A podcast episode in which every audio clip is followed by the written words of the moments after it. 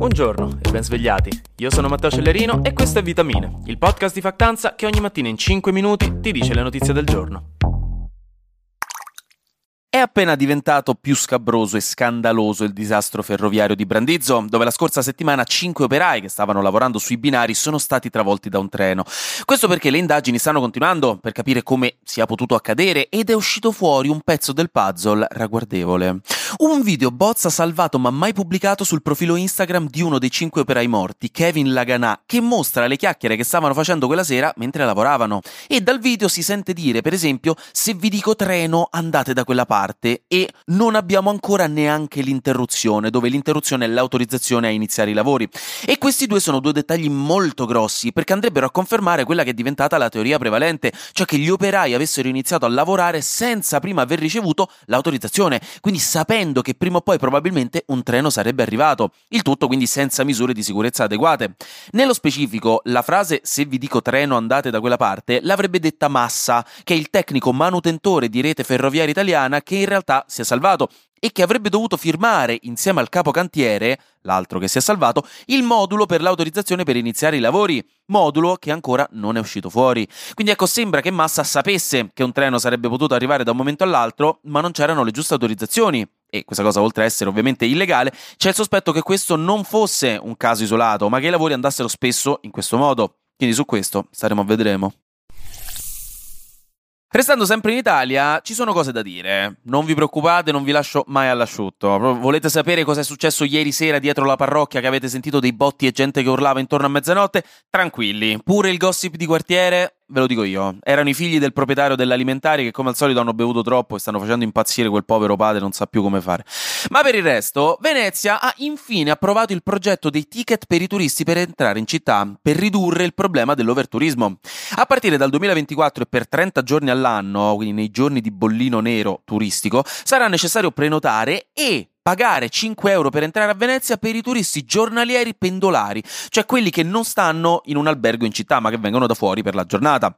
Però non ci sarà un limite massimo di persone che potrà entrare, questo non l'hanno voluto mettere. Si pensa che questa misura potrà portare a un milione e mezzo di euro guadagnati, anche se l'assessore al turismo della città ha detto che la misura è stata presa non per guadagnarci sopra. Insomma, il problema di tutte quelle strade allagate che la gente ci va persino in gondola dentro per quanta acqua c'è non verrà risolto con i soldi presi da qui, ma semplicemente questo ticket verrà utilizzato per limitare il numero di turisti che arrivano in maniera innovativa. Il generale Vannacci, invece, dopo che il suo libro è entrato nella polemica in tutta Italia, ha fatto i soldi.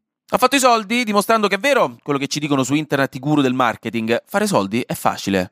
Basta essere omofobi e razzisti e forse anche un po' misogini. Con tutte le polemiche, il suo libro, come dicono i giovani, è andato virale e nelle ultime settimane sembra abbia venduto più di 100.000 copie, più del doppio del resto della top 10 dei libri più venduti in Italia messi insieme, questo per farvi capire. C'è chi ha detto che questo libro ha salvato il mercato dell'editoria almeno per quest'anno addirittura ed è interessante come cosa. Dalle stime fatte sembra che su ogni libro Vannacci abbia guadagnato 6,19 euro, visto che se l'è autoprodotto con Amazon Kindle e che in totale Lordi avrebbe fatto 860.000 euro. Sono stime, eh? alcuni dicono ne abbia fatti di più, altri di meno, di sicuro però ha fatto i soldi. Ricordatevi, regà, l'omofobia paga.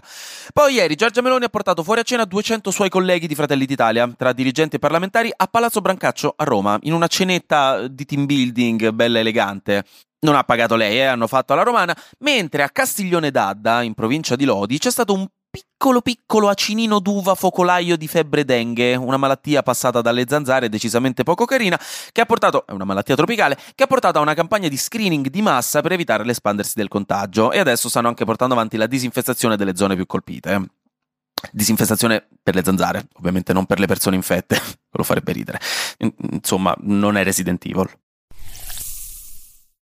Spostandoci all'estero, un pischello del Massachusetts di 14 anni è morto dopo aver mangiato la patatina più piccante al mondo, che non so se avete presente è un prodotto venduto dall'azienda Pacqui che ti inviano addirittura in una scatola a forma di bara che contiene sopra un condimento iperpiccante e ci si fanno challenge su internet per vedere la reazione delle persone dopo averla mangiata. In teoria è edibile, è sicura da mangiare, seppur appunto piccante all'inverosimile, però questo ragazzo è morto dopo averla mangiata. Sia chiaro, per ora non si conosce la causa precisa della morte, potrebbe non essere stata direttamente la patatina, mattina, però il timing non è stato dei migliori. Questo weekend invece in India si terrà il G20, che già di suo è una cosa grossa, ma la cosa interessante è che sull'invito ai vari paesi per questo G20 l'India non viene chiamata India, viene chiamata Bharat. E questo secondo molti è un indizio che infine Narendra Modi, che è il primo ministro indiano, voglia ufficialmente cambiare nome all'India, dal momento che India è un nome britannico, coloniale, mentre il termine Bharat proviene dal sanscrito trovato su antiche scritture indù.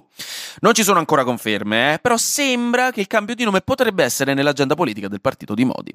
In Francia è ufficialmente entrato in vigore il ban sulla baia, la tunica lunga della cultura araba che ora non è più permesso indossare nelle scuole.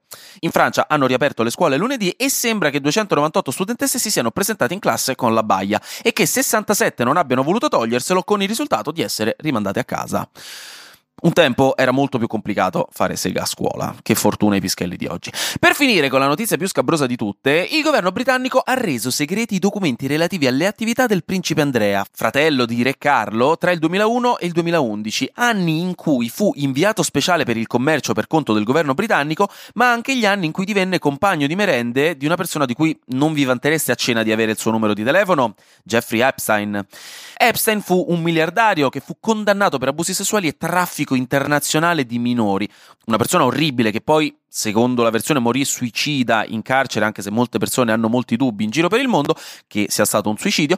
Lo stesso Andrea poi fu accusato di stupro da una donna e dovette pagare 15 milioni di sterline per chiudere il processo e per questo perse anche la sua carica reale. E la notizia oggi è che uno storico reale, Andrew Lowney, ha chiesto di poter accedere agli archivi per leggere questi documenti, ma ha scoperto che i documenti su Andrea sono stati resi segreti fino al 2065, quindi non si possono leggere fino a dopo la sua morte. Il che lascia largo spazio ai sospetti e a un gossip che molto molto lusinghiero di sicuro non sarebbe. E finiamo con la rubrica scientifica, che stavolta mi dispiace non vi solleverà il morale e non vi farà sognare per un futuro fatto di macchine volanti e di lasagne appena uscite dal forno che sono subito mangiabili senza ostionarci la bocca, che è l'unica cosa che chiediamo alla scienza di oggi ma nessuno ci ascolta. Un nuovo studio pubblicato su BMJ Oncology, studio che vi metto in caption, ha scoperto che il numero di tumori degli under 50 negli ultimi 30 anni è salito dell'80%, quindi sempre più giovani sviluppano il cancro e un milione all'anno ne muoiono, il 27% in più rispetto al 1990. Non si sa ancora bene il perché, anche se secondo i ricercatori i motivi più probabili sono i soliti: diete scorrette, alcol, tabacco, obesità e poca attività fisica. Quindi ecco, stavolta è una notizia negativa scusatemi, ma chiudo aggiungendo il dettaglio assolutamente che è ancora peggio che secondo le stime entro il 2030 il numero di tumori diagnosticati agli under 50 salirà di un altro 31%. Quindi scusatemi. Chiaramente da questo punto di vista i consigli sono i soliti, eh? fortunatamente viviamo in un momento storico in cui la ricerca è molto attiva e i modi per curarsi, ma soprattutto per fare prevenzione si conoscono.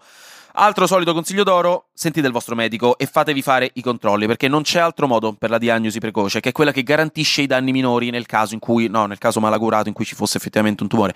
Alzate quel telefono e chiamate il vostro dottore, se pensate che vi possa servire. Meglio un controllo in più che in meno, mi raccomando. Rispondo al volo a due richieste che sono state fatte, due domande. Una domanda è quella su di mettere in link in caption dell'articolo che ho citato ieri sulle coppie che in realtà non è vero che gli opposti si attraggono, in realtà già ieri in caption era linkato, quindi lo trovate in caption, mentre qualcuno mi ha chiesto se la parte finale, che è quella che sta per succedere, dove dico anche oggi grazie per aver ascoltato Vitamine, se la registro sempre nu- di nuovo o se è già preregistrata e la metto ogni volta, la registro nuova ogni volta. O- ogni volta è nuova, anche se se ormai ovviamente ci ho preso l'abitudine, quindi suona come se eh, fosse registrata, forse, però se, se, ci fate caso ogni tanto cambia un po' l'intonazione. Però per il resto, anche oggi, grazie per aver ascoltato Vitamine. Noi ci sentiamo domani, perché sarà successo di sicuro qualcosa di nuovo e io avrò ancora qualcos'altro da dirvi. Buona giornata e buon mercoledì.